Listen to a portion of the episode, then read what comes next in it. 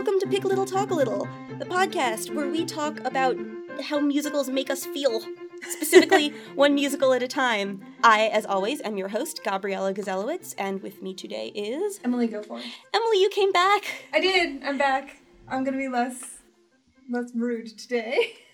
No, I like our producer was pointing out that it's great to have someone who disagrees with me about things.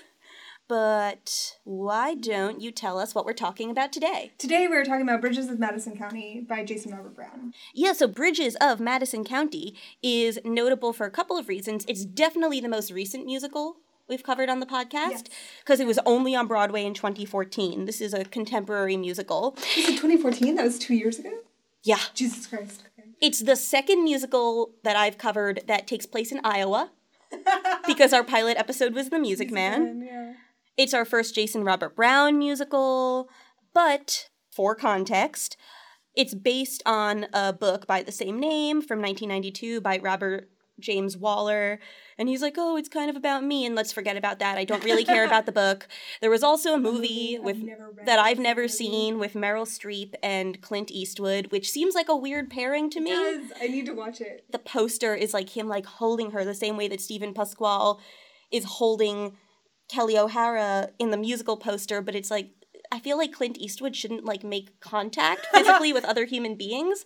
Like I'm sure he's a nice guy and like I know he's done it. He has that hunky son who makes movies no one sees, but like I don't know, it's just incongruous to me. Uh, Also Meryl Streep, I know she can do anything, etc., but I feel like her with an Italian accent would be kind of weird. I mean, Kelli O'Hara makes it work, and she only there's only like one line in the entire cast recording where she sounds like a Chef Boyardee commercial. it's true. The musical is, as Emily said, uh, music and lyrics by Jason Robert Brown, book by Marsha Norman. The Broadway production was directed by Bartlett Sher, so it's like it's a good team. It did close very quickly. It opened in February, closed in May, and we tend not to talk too much about one particular production of a show, even the original production. There's That's no like- really, yeah, There's the tour. That's The- the only thing that yeah. exists now. There's the original and the tour. pretty much. Apparently, there was a production last year in Manila, which is neat. And I'm sure some regional theater somewhere has done it at this point, like somewhere in Iowa. yeah, no, they have. Because I follow Jason Robert Brown on Twitter, and somebody tweeted him probably two months ago, being like, "When we do the show, if we don't have musicians, can we just? Is there a track somewhere?" And he was like, "If you can't afford to hire musicians, you shouldn't do the show." That's a very Yeah. Jason Robert Brown thing to say. Yes. We we will also be a little bit laxer on our rule about talking about actors and how they embody the roles because at this point there's pretty much one iconic Yeah. portrayer of, of Yeah, each of these roles, while they are not the only people to have taken on the role. What's your relationship with this musical? uh, It doesn't have to be emotionally, I mean in terms of direct experience. well, direct experience was I spent all of February to May trying to get money to go see the show because I knew it was great and I knew it was going to close early. Um, and then I finally got it, but it was last week, and I went there and they were like, "Nope, you can't get rush tickets because it's the last week of the show." I've never heard that rule. Yeah, it's because I've done a bunch of shows and it's always that way. And then I'm like, I just scraped the money together. Screw you. So that's my relationship to the show. I never got to see it. So this show is notable for me on this podcast because this is the first show on this podcast that I became acquainted with. I familiarized myself with it for the purposes of the podcast. Mm-hmm. So I've been living this show for like the past like several days. Like I listened to the cast recording so many times that I could only think in lyrics. and I do confess I went on YouTube and I found a bootleg and I watched it. I am not condoning the practice of recording Broadway bootlegs. So it is a show that closed and that you can't go see anyway. So I've seen the show, albeit like through between someone's legs or whatever it was. so as we get started, also because I have a really good observation about Derek Klena that I want to make. Ooh.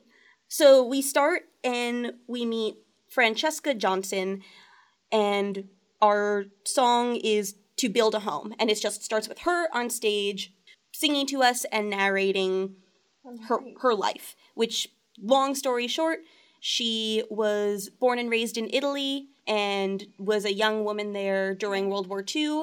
And after the war, an American soldier who was overseas married her, took her back to Iowa, where she's been living for 18 years as like a farm wife with her husband and two kids. Um, I really like this opening number. It's really good. You get to know her, you get to love her, it starts off strong because she's so sympathetic. Yeah. And, and Kelli's amazing. So. Right. So Kelli's Like, amazing. Yeah, it just starts off great because you care about the character immediately. It's just like who she is, where she is in life. Because it's not just straight up like information dump. She speaks Right. a lot about like how she conceives of the worlds, and there's that like beautiful like waltz moment in the middle with like blade of grass, blade Yes! of grass, and that waltz moment is just like gorgeous, and it says so much about her character. Right. And so when I learned the plot of this show, I was like, she's going to be this like meek, downtrodden, like sad, lonely, quiet person who's like miserable all the time. And in this song, we get like she both explicitly and like through the music tells us how proud she is of the life that she's built for herself, yeah. and that it's not so complicated that she's just sitting around all day like waiting for someone to come by and have an affair with her. No, she Spoiled. She chose this life. So my physical reaction to what is your relationship with this musical is something that's like there's a lot of pieces of this musical that are like weirdly specific to my family and, Oh. uh, and things that uh, family members of mine have gone through. So it's like it's weird. But uh, anyway, that part feels very true. And then it's like I made this choice and I want to be here and I want this family, but also there's a part missing because I made this choice. And it will come through later, where she's like, I was escaping something Right. and that's not really a good reason to make any sort of decision, but it is a very true re- reason for people to make decisions. Yeah, Yeah. yeah, yeah, absolutely. Also, we'll be talking about Jason Robert Brown on an awful lot. Mm-hmm. My personal mixed feelings about him, but he does everything from sort of musical mixed with country to musical mixed with opera in mm-hmm. this show Yeah. to mixed effect. I just love that she's a soprano. There are like sopranos are so underused. It's true. We've moved away In from a lot. that's why Kelli. O'Hara does revivals most of the time. Yeah. It's because there are no parts for her being written nowadays. There's only alto parts really written Yeah. anymore, yeah. So we move pretty much right into Home Before You Know It, and we meet Francesca's family. We got her husband Bud, her son Michael, and her daughter Carolyn. This is a track I skip once I know the musical. Why? It's boring.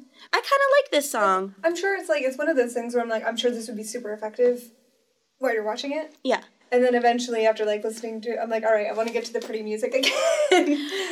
So I see your point. It's not as Yeah. pretty as some of the other songs, but also, as we'll get to, I think some of the songs try so hard to be pretty that they Yeah, forget to be interesting. That's true. First of all, I think that like Hunter Foster That happens with the next track. Ex- you like read my brain, which we'll get to the porno track next. um, but Hunter Foster as Bud, I think, is Yeah. so engaging. In particular, I am obsessed with her daughter Carolyn. She is my favorite character in the entire musical. Awesome. We don't see enough of Carol. I was like, there are points in this musical where it's like, I kind of want this musical to be about her instead. So musicals, as a rule, are allowed to. They don't need to adhere to show don't tell the way other media do, Yeah. because characters like sing their feelings, etc. Yeah. That said, Jason Robert Brown sometimes errs on the side of tell of tell too much, and I think if, for example, in this song. She's talking to her daughter, Francesca's talking to Carolyn, and Carolyn goes, Why do you have to always say what dad says? You don't care about this farm. You should have stayed in Italy. You're not happy here. And it's a little bit like, you didn't need To say all that. also at the top of the show, also like from her daughter showing up to just be like, hey, like, this is my mother who's really unsatisfied. And also, it means that she has a family member who understands what she's going through, Yeah. which is sort of counter to what the show is trying to say later, which is that no one in her family gets this. Yeah. yeah. So I don't know. That was a moment that I wasn't super nuts about, even though I love Carolyn. This is the point. I just want to mention Derek Klena, who plays the son Michael. Here's what I find fascinating about Derek Klena in this role. Like, he plays teenagers all the time. This is one of the mm-hmm. only roles I can think of him where he doesn't play like the hot, popular kid romancing the awkward girl. Uh-huh. He did it in Carrie, he did it in Dogfight, and he did it in Wicked. It's a very specific role that he's often in. And those are all very different shows. Yeah. And yet that's, that's interesting. Anyway, oh, and what the song tells us is that Francesca's family is off to the state fair um, to leave her home alone for a few days, and Carolyn's prize steer, Stevie, is going to maybe be steer of the year. I spend a lot of this musical being like, I wonder if Stevie's gonna win steer of the year. Like, I was on the edge of my seat about it. About it? Like, she's like having this find out? affair. Yes, I'll tell you what happens when we get to that point in the show. I want to know about the fucking cow. Exactly, who we never see on stage because Yeah. that would be a bad idea. uh, pretty much immediately after her family leaves, and she's seems a little bit bummed about it. A photographer pulls up into her driveway. He's like, "I'm Robert Kincaid. I'm from National Geographic. There are famous covered bridges in Madison County. Apparently, this is true, and I am here to photograph them." And he's like, "I can't find the last bridge." I wonder if people go to the bridge and like take selfies. They definitely I'm sure do. they do. And Francesca's like, "Oh, you're not going to be able to find it unless you're local. I'll just show you the way." Mm-hmm. And they sing "Temporarily Lost." Well, he sings "Temporarily Lost," which is his like introductory song. Yeah, and it's like the thesis of the show, essentially. Yeah, it's boring. I don't like it. He's like, "I'm looking for something," and it's like, "Okay, you're looking for the bridge." And Oh no, you're looking for something. Yeah, and it's this idea of like you can only find something when you're not looking for it and all that that jazz. So, But it's just like the entire time. and furthermore, the whole point is that it's not supposed to be like porny. It's not supposed to be like, I'm a housewife who's been left all alone, and you're a photographer and you showed up and your shirt is unbuttoned a little bit. Well, he has like a little undershirt underneath. Don't worry, there's plenty of shirtless Steven Pasquale Oh, in this in this musical, which is like worth the price of admission had I Thank you, paid to go see it. designer. But the song feels kind of porny, like temporarily lost. It almost has this kind of boom chicka boom chicka boom chicka. like there's no rhythm to it, but it's almost this sort of like him being kind of like weirdly seductive and being like, "Well, I just flew in from Spokane and like I guess I'm kind of lost." Yeah. And it's great because so Kelli O'Hara is perfect and on stage she's just she has no chill immediately. like as soon as she gets in the truck with him, she's so good. clearly attracted to him Uh-huh. and like she really just goes for it. There's one scene I had to write down this direct quote where later he asks like, "Are you thirsty?" and she goes, "So thirsty," and the, the audience started laughing. And I I don't know if like I don't know if Marsha Norman did that on purpose, thinking of contemporary slang, but it's like yes, the thirst is strong. In ancient Greece, that was also a thing. Thirst, Yeah. cool. Fun facts. That is a fun fact. That the word for thirst was could mean that you were thirsty, or also it was the name for a prostitute. Uh, Francesca sings "What Do You Call a Man Like That," which is, which is a fine song. It's like a step up from the previous song. What I love about it is that she's so attracted to him. She refers to him as it. It's this weird like reverse objectification. What do you call a man like that? How can Really you give it a name? How can you give it a name? Oh my goodness. it's great. It's So incredible. yeah, and Francesca takes Robert back home to offer him a glass of tea at pretty much every opportunity he's trying to leave, and she's finding an excuse to make him stay. I mean, she finds out that he was recently in Naples, where she grew up, Yeah. and he was there taking pictures, and she really wants to see them. He says, I don't have them on me right now. But it's this sort of weird connection to home Mhm. that she didn't expect, and Yeah. she's telling him about Iowa. What the heck is You're Never Alone doing in this musical? I don't know. I hate it. Yeah. It's just random interlude. So it's a song where all of a sudden we see like this like memory play out in front of Robert and Francesca of Bud, Francesca's Yeah. husband, and the other people of the town like chipping in to help a guy who tried to kill himself Yeah. when his like farm went under. I- I mean, you're never alone. So on I've only listened to the recording, so every time it like pops up, I'm like, "What is this random thing?" Because you immediately go back to to Francesca. So- like staging. so it's happening at the same time so like so like bud shows up in their kitchen and he's like interacting with francesca like as if when it how it happened at the time and francesca is like turning back to robert who is like can see bud in this sort of like dream sequence and then everyone's getting around the table so first of all like faces. and it's like yeah i feel something hearing about this farmer who tried to kill himself but it's because you're just like hey there was this farmer who tried to kill himself there's no relevant. it's it's it's just supposed to tell us something about the show. So what's interesting about the original Broadway production is that they have the ensemble, small though it is, moving the set pieces, but furthermore, they don't have them go off stage. They only have them like sit in a chair in the back of the stage when they're not doing anything. So Francesca is never alone. But like uh, she t- refers to how And people in the town are nosy. thing, I guess that's what it's going for, but then it's trying to be really intimate and just about her and Robert, and they kind of want it both ways. And so I think that's one of the problems with You're Never Alone. And You're Never Alone isn't supposed to come off as creepy, and it doesn't. It comes off as the, a supportive kind of You're Never Alone. Yeah. Also, there's a lyric in the song that confuses me. Bud says, um, like he goes to check on the Hansons, and he says, like, the moment like I saw that man's face, I knew just what he did. And then he describes that he had like laid in front of his thresher and like Yeah. lost half his arm, and it's like, what do you mean you knew what he did when you saw his face? Presumably you would have gone in and seen his mangled arm. Yeah. So maybe I just don't understand that lyric, but Okay. Being run over by a tractor thing is very specific.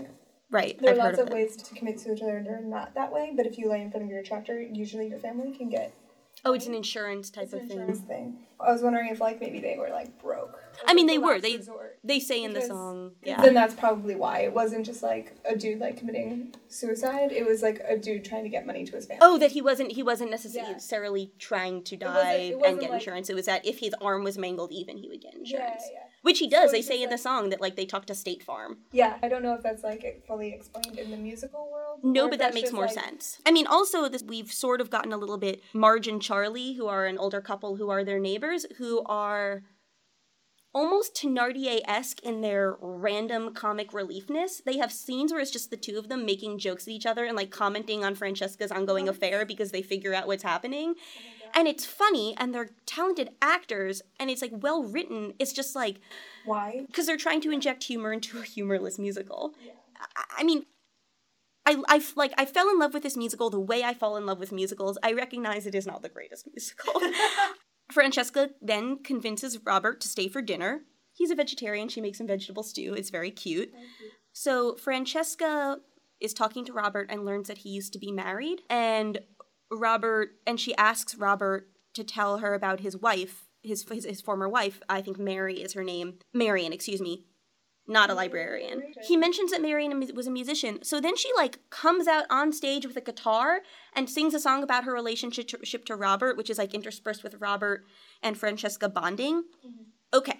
So here's where I have to do my full rant about Jason Robert Brown. I don't care how crunched on time we are. In, in contemporary musical theater, I think it has to do with how you get noticed as a songwriter. Mm-hmm. Rather than write integrated book musicals, contemporary songwriters tend to write like song cycles or just independent songs, and some of them are very good. But what they do instead with these songs is they say, I have to pack an entire musical into five minutes, and I have to give you a story with a beginning, middle, and end, which mm. isn't my particular style.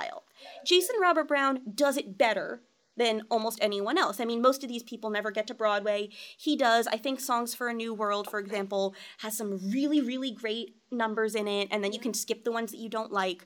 You don't need to do that in a real musical. Like and and this song is extremely that. This woman who we never have seen before and will never see again comes in and sings a song about how she fell in love with someone and there's all this photography imagery because he's a about Another photographer. Life? Another Life is the name of the song, and she sings about her failed marriage with Robert, and then she leaves. I get what they're trying to do.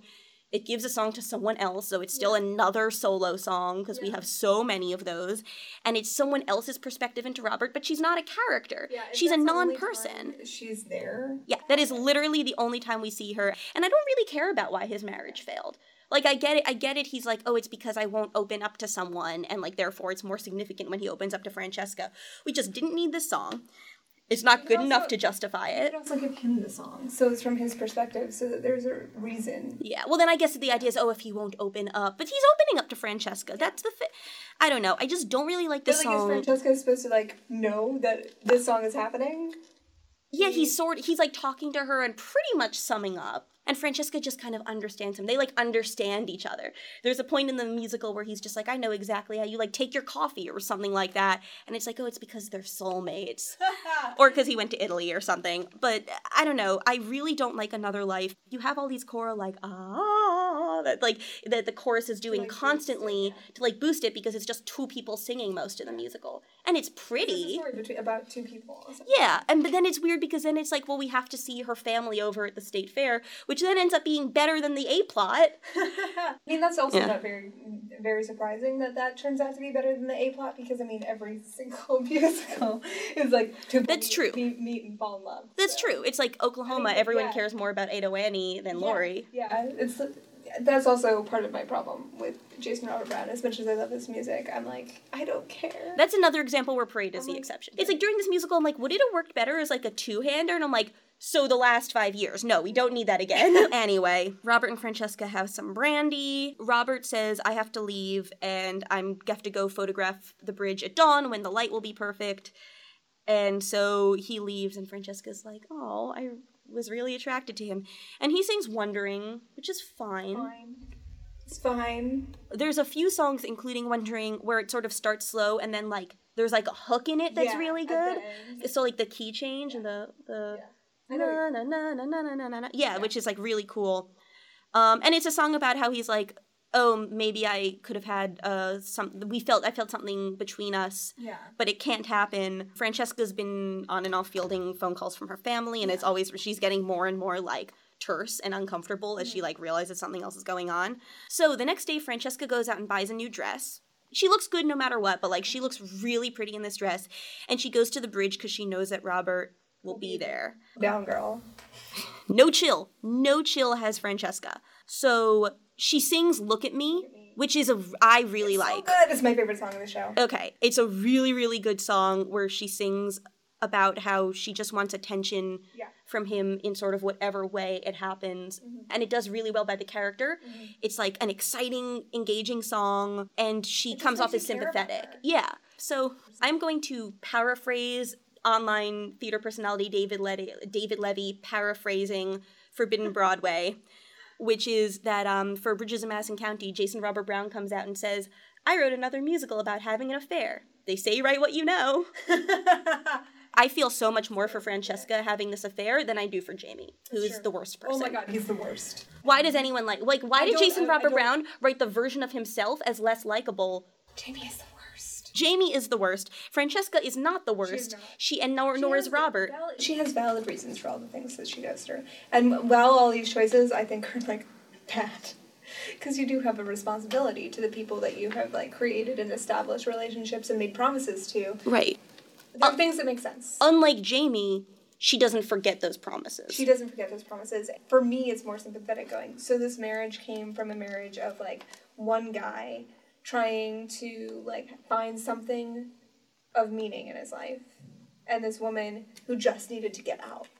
And that's not like in terms of her and Francesca and Bud. yeah, yeah, and and that's not the same as like the concept behind like Jamie and Kathy. Kathy, Kathy.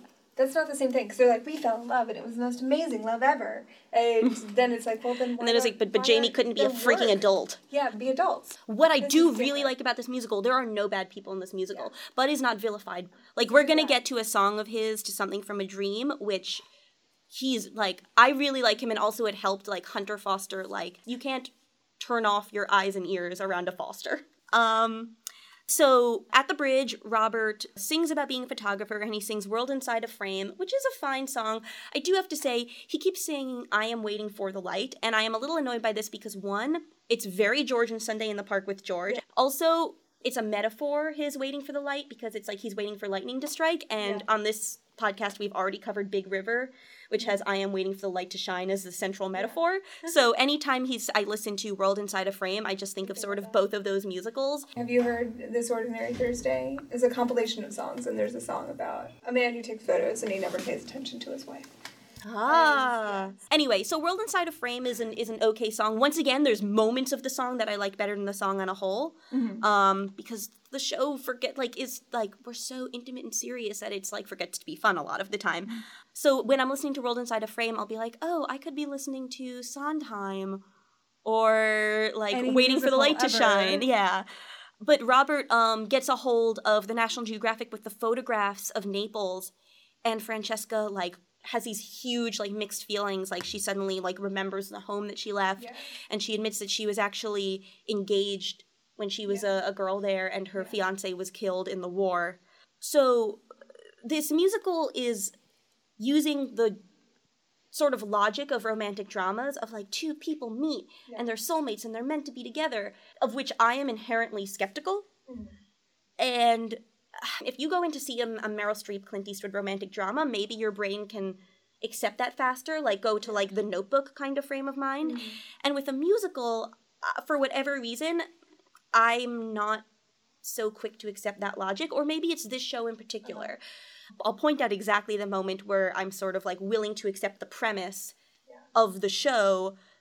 And while this helps, it hasn't happened yet. So, not sort of accepting that Francesca and Robert are two souls meant to be together, mm. if you don't believe that, you're gonna have a bad time. It's true. I think it's a hard thing to achieve, like, well, especially in the theater. Like, I am a well known, huge rom com lover. I love romance movies, it's one of my favorite things. But in movies, it's a lot easier for me to be like, oh yeah, we're gonna do this, we're gonna watch this, like, it'll be fun, it'll be sad, it'll be great. Right. But when I go into the theater, theater is like, it's raw emotion, and you have to connect to it. Yeah. And you have to connect to the people in the space, and that's both a writing and, a, like, an actor chemistry thing. And the actors Um, have chemistry. So because they have this moment of connection, Francesca is sort of able to convince Robert to come back to the farm again. Oh, and Bud calls, and Carolyn Steer has reached the final. Which, like, in terms of why the audience is supposed to care, is because that this means the family will be away an extra day. Yeah. But in terms of why I care, it's because I really want Stevie to take the prize.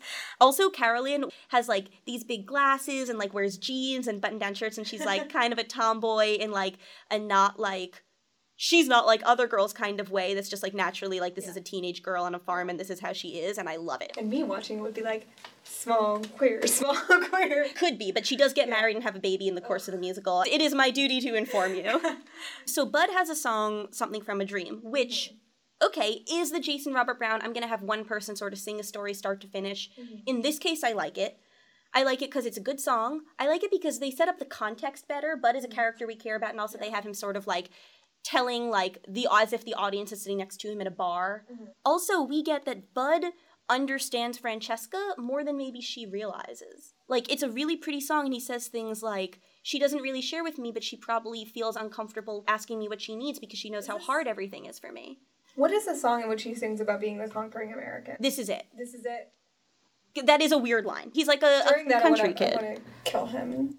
Right. That so that's a moment where he has a fundamental lack of understanding about Yeah. Francesca and where she's coming from because he's like, I must be so impressive to her. It's like, well, well, no. I mean, like, she probably has mixed feelings about you as an American at best. I mean, obviously, the Americans were the good guys in this context, but she's not going to be necessarily emotionally feeling that. We don't ever learn if he knows about her fiance that she lost. I go under the premise that he doesn't, because they don't really know much about each other. Period. But what you do get about this song is how much he cares about her and loves her. I like the song. This song makes me hate him. Okay, so we got opposite reactions from this song. He's like, uh, Italians are all lazy, and I'm the conquering American, and I'm like, I don't care about you. I sort of accept it within the idiom of the. Iowan farmer. And it's 1965. No, I know, yeah. Exist. Sorry, I, I do come from these I know. people, so I don't Anyway, excuse never mind. them. Francesca takes a bath, and so Kelli O'Hara gets kind of naked, which is great. We don't like really see everything. Francesca comes down, and she and Robert sort of confront each other. And she says, like, what? So you just go town to town, like, seducing housewives? And he's like, no, I try to leave every town. I, I try not to get attached. And I've been trying to leave, and you've been making me stay. And she's like, oh, yeah. anyway, her neighbor Marge calls to sort of interrupt them about to make out, but in the on the phone to Marge, she's like, "Oh, I'm going to go to Des Moines tomorrow," and so she hangs up, and Robert's like, "Oh, so tomorrow we're going to go to Des Moines together," and they dance together to the radio, but the radio song is Marge as a character singing. And it comes off as a humor song because Marge is in like hair rollers and it's really cute. The song is a little bit over the top even as like a fake radio song, but it really works in the show because it's played for laughs, but not too much. And then we get to see like the heat radiating off of Kelli O'Hara and Steven Pasquale. so then we get our finale act 1 falling into you. Which once again, like why wait half the song? I understand why they're waiting half the song to pick it up. I love this I mean- song once it gets to Francesca. Right. Once he stops singing. It just seems that Francesca's parts are always better. Like, the writing for her music is just so much better. It's a cheesy song also, but it's cheesy but their chemistry carries Yeah, it. I really love that song. like once again it's sort of like it's a beautiful romantic song of all my life i've been falling into you but the imagery of how they were always drawn together is yeah, really yeah. strong and really nice and it takes all of act one for them to consummate their relationship Yeah. time is weird in this musical because act one is like a couple days and act two is then a couple more days and then the last like 10 minutes of the musical is like 20 more years so act two starts with my favorite song in the entire musical state road 21 which is the one where the kids Yes. sing Part of this factors into my ongoing obsession with Carolyn. Mm-hmm. Part of it is so there's a sort of country, like honky tonk type woman who's like playing guitar and singing a song like that you would hear at a state fair. Mm-hmm. And then like the kids are singing in with her and it really works and it's really fun and exciting and i'm like is it so hard to have a good ensemble number that i really enjoy hearing? Also it makes me think like there's a musical state fair. I would rather have state fair be about this brother and sister because in the musical state fair, the Rodgers and Hammerstein, it's just about the kids like falling in love, and I care so much more about like the wife who's entering like the food competition, Yeah, and then yeah. someone spikes her recipe Same. and everyone gets drunk and wins. Same. That's Oh so much more God, so interesting. good. anyway, so State Road 21, it cuts out like really sharply, which I'm like, ugh, because Carolyn's solo in State Road 21 is my favorite moment in the entire musical, hands down. She sings about how she's just had seven corn dogs and thinks she's going to die. and like judges so are probably like big city folks from Ohio and they don't understand all the work she's put into raising this steer. And So, yeah, I just love really her. good. It's really good. Anyway, but the song immediately cuts out and we get into Robert in bed with Francesca and he sings Who We Are and Who We Want to Be, which is fine. It's fine. That's all I have to say about that. But yeah, he's just singing like, "Oh, I love you," and we have slept together and it was great and it's fine. And anyway, and afterwards they're talking and they're both like, "Well, that's the best sex I've ever had in my life. Clearly, we're soulmates," which is like, That's not how that works. I mean, like chemistry is important, but yeah. There are other things, folks. Um, so Francesca explains to Robert her backstory and almost real. Almost Real is not only sort of fake opera, it's like her aria. That said, I don't like this song. I want to like it. I like it. I want to like it. It's her song about like how her mean slutty sister like bullied her Yeah. and then she was sad that her fiance died so she ran away to America. She's great. I just I, I think my problem is I'm just so enamored with Kelli. Every I mean, time she she's mouth, so great. like, she's so she's so great. It sounds so good. And like these are notes that we haven't heard her hit since Light in the Yeah. Piazza that it's like she can still do that. Yeah. So yeah, so the song does do a lot to explain her perspective and like her loneliness and like the compromises that she's made and why. So Francesca and Robert end up back at home and they're talking about well what happens now. And we get before and after you and 1 second in a million miles. For me, Yeah. this is the moment where I can accept the premise. This is the moment where I'm like, these two are meant to be together. The music is telling me, the way they're acting is telling me, the lyrics are telling me. The, the lyrics are the lyrics are like good enough and the tune is and the melody the is melody fantastic. Incredible. One Much- second in a million miles is my jam. That's So such a good before and after you, it's weird because before and after you starts as being this really good song, and then it cuts into one second in a million miles. So I'm like, oh, this is a really good song. Oh, but what's this song charging in after it? That one second in a million miles is like the song that comes in and it's like wham and punches you in the face and is like, We're here, the musical has arrived. I mean, I'm also personally a sucker for Yeah. songs where someone is trying to convince someone to run away with them. Yeah. Like I love it when Bruce Springsteen does it. I love it in like Run Away with Me. Run away with me. Oh my god. So before and after you, which is this great moment from her perspective of Uh-huh. like my life has been changed forever. And so one second in a million miles, he goes like, there doesn't have to be an after. We can just stay stay together. And he makes such a compelling plea Yeah. because that's really what it is. It's He's not an, it's not an that music argument. happening behind him because Yeah. it's really good. oh my god, it's so good, and it's so good that she's like, yeah, okay, maybe. Maybe I'll destroy my whole life. I mean, and she says yeah. things in the song like, I don't want to go back to a world without this. Like, this is like, she has her part of the song, and then he has his part of the song, and then they sing together. And like, each of those three iterations are just like, we get what we want from each character, and then we get them together. Ugh. Yeah. Like. Okay, I give you this, Jason Robert Brown. I give you this, and I give you this musical. It makes it worth it. Anyway, so they go to sleep together. They like bed each other again. They bed each other. That's like a way you it? say it. And Steven Pasquale like unbuttons his shirt again. It's great. And Kelli O'Hara is always wearing these like really like sexy but not over the top slips mm-hmm. that look and like she lets her hair down and she just like looks so Oh, beautiful. yeah. Like and she also you can tell she like looks beautiful because someone is loving her kind of thing. That the fact Oh, that she yeah. can turn that on as an actress amazing. is amazing. Anyway, so they wake up the next morning and realize that it's almost noon and they've slept in and her family's gonna be home really soon. So Robert's like, all right, I will be in town at like 6 p.m. and if you come with me, we can go off together. And she's like, well, maybe, but I have to say goodbye to my family. Yeah. So he leaves and the family gets home and Stevie, won! won! Stevie won the steer of the year! But they were just on the way back from like an eight hour car drive. The dad is bickering with the uh-huh. kids, the Yeah. kids are bickering with each other. And and in terms of like her trying to think to herself, do I stay or do I leave? Yeah. Like they don't realize don't that they're really- auditioning for her like staying, Staying. with the, the family and not abandoning them. Yeah. But she does like have a moment with her daughter where she's like, I love you so much and I care about you because also this is That 1965.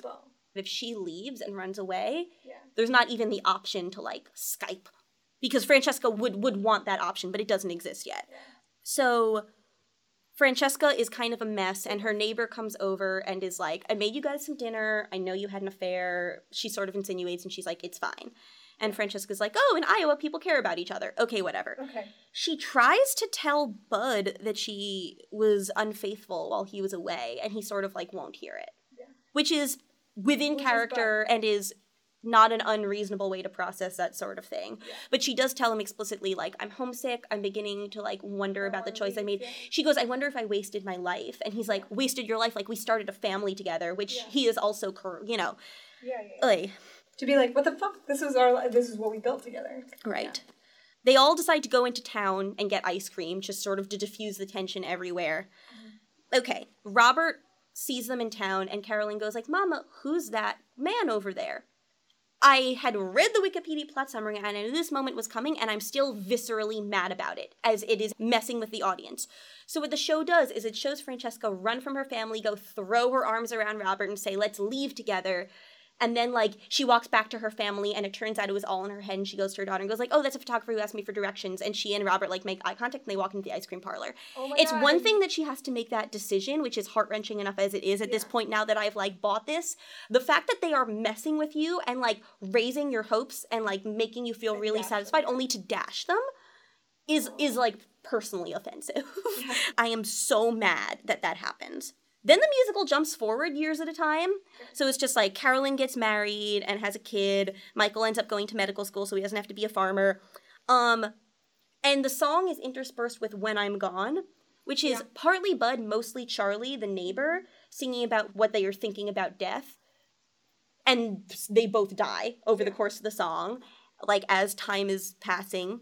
So the song itself, even though it's like, I don't know why we should care about Charlie dying. And the song, I mean, we do get Bud in the song saying, like, I cared about my family. Bud and Michael, his son, fight on and off the whole musical, and they never really reconcile. Mm-hmm. But when Bud's sort of singing, like, about death, he's singing, like, and I care about my son and my, and my children, and I love my wife. Bud must die very young. They're like, oh, he gets sick, but like, he wasn't supposed to be that old when he found Yeah. Francesca in Italy. Yeah. And then he she mentions being like 21. Oh, 21, building a home. Yeah. Right. So at maximum it's been like 10 years since the start of the musical. So he's maybe like 50. Yeah. And they don't really they're just kind of like, "Oh, people get old and die." He did not get old. Bud dies really young and they barely address it. Anyway, so Francesca is sad about her husband, loves her children, clearly still hung up on Robert. Mm-hmm. Also, there's like no songs for a little while here, which I guess is fine. It's not like 1776 level of no songs for a while. And so we meet Robert. We see Robert talking to like on the phone to an assistant at National Geographic. He insinuates that he's dying. He says he's retired, been like, Why is everyone dying so young? because harsh middle real America. I don't know. Yeah. So Robert was sort of always waiting for Francesca's call, and she never did. She chose her family because it was the right thing to do. And he packs everything up and sort of preparing for death. And he sings It All Fades Away. How do you feel? This is pretty. And that's kind of all I had because I didn't really know what it was about. it's him looking back at the end of his life and saying, The only thing that I really care about was our affair. Well, This musical should be called Our Mother's Brief Affair. That's sad. Yeah. I liked it quite a bit. I Yeah. thought it was just a, ve- a very Yeah, pretty song. like, oh. it is a bummer. This musical is trying aggressively to be a bummer. like it is. It is. It's like, isn't it, It sad is. that they can't be together? I'm like, I guess, but like, they've both gone and lived lives, but they're both like, no, but you are the person I cared about.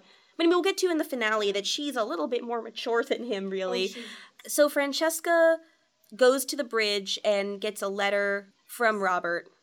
And the letter is like, if you have this letter from me, it means I'm dead. Oh no. Um, and he goes, I understand why you never contacted me. Your love for your family is part of my love for you. And I'm like, okay, sure. What's interesting is her kids have sort of de aged. Like, you can see them sitting on the back of the stage and they've gone back to being teenagers. I'm not sure what the significance of that is. As the finale, which we're about to get up to, goes on, Um, Francesca also de-ages to being a young woman. Mm. I, I think that Kelli O'Hara does something very subtle mid-song with her voice to make herself sound younger. Mhm. I don't know I, if I can can do that. pinpoint it. in uh, in a chorus, my choral director would always tell us to sing like you're 30 to make us sound more mature, and it instantly Huh. it made all of us sound really really good. Anyway, so Francesca sings Always Better, where she essentially says, I regret nothing. And then in the end of the song, sort of Ghost Robert, who's also magically young, comes out and sings a reprise of Million Miles Away. Mhm. And they embrace, and it's like, oh, we're supposed to be happy. I'm not really happy because this is her imagination. But she essentially says, like, tis better to have loved and lost. Yeah. And I had my family, which meant a lot to me. And it's like, yeah, because like you can have more to your life than like romantic love. than even necessarily romantic love with this one dude that Yeah. you didn't know very well. Like it both Yeah. like both of those things. Yeah. Yeah, always better is pretty enough. And it finishes on a high note because they're bringing in a song that we liked better. yeah. So, once again, to steal from another theater podcast, in the Maximum Theater podcast, one of the podcasters, so once again, this guy was just talking in a theater and didn't know that it would end up on two podcasts. He's seeing Bridges of Madison County and he gets up and he goes with his family to leave and he turns to them and goes, Well, that was beautiful but dumb. and that phrase was in my head this entire musical. Yeah. And it's kind of true. Yeah. And dumb isn't necessarily the right word because I don't want to be like dismissive of these like high emotions. Yeah. I don't know what it is that needs to happen to make this musical better, and I don't know if it can be. Like uh, there's enough good going on in this musical that if Yeah. somebody really wanted to make it great, I think they could. Not everyone will want to see something like this. I stole this a little bit from uh, Jen Tupper, but like I've I've heard her say, every musical is for someone, and I am a sucker for things like this and like emotions and situations that the characters go through that are um, very relevant to things that people who are close to me went through Like decisions in real life and re- real life- consequences. yeah, yeah. yeah, exactly. And like really having to like wrestle with that. That's a really good point. And and going out to like a form perspective, like Jason Robert Brown, he writes musical theater music that pleases him and that has a unique sound. He's not out here to give you like big flashy whatever. He just wants to write something he think will make a compelling story. Yeah. And this show is clearly a labor of love and it's not particularly commercial and you can feel Mhm. that. I mean, it's also the reason why I think his shows end up going to Broadway, but because like the theater community has decided that they like that he tells these stories that he thinks are important to tell or that he wants to tell. So, Bridges in Madison County didn't do very well the Tony year. It was the same year as Gentleman's Guide. So, it got nominated for Kelli O'Hara and for lighting design, and it took home Ooh, who was the score and orchestrations. Donald Holder. It took home score and orchestrations, which both went to Jason Robert Brown. Mhm. He made this Tony speech for both the things. First of all, he's like, they're not gonna show this on TV. And it's like, I agree with you, but you're being like obnoxious.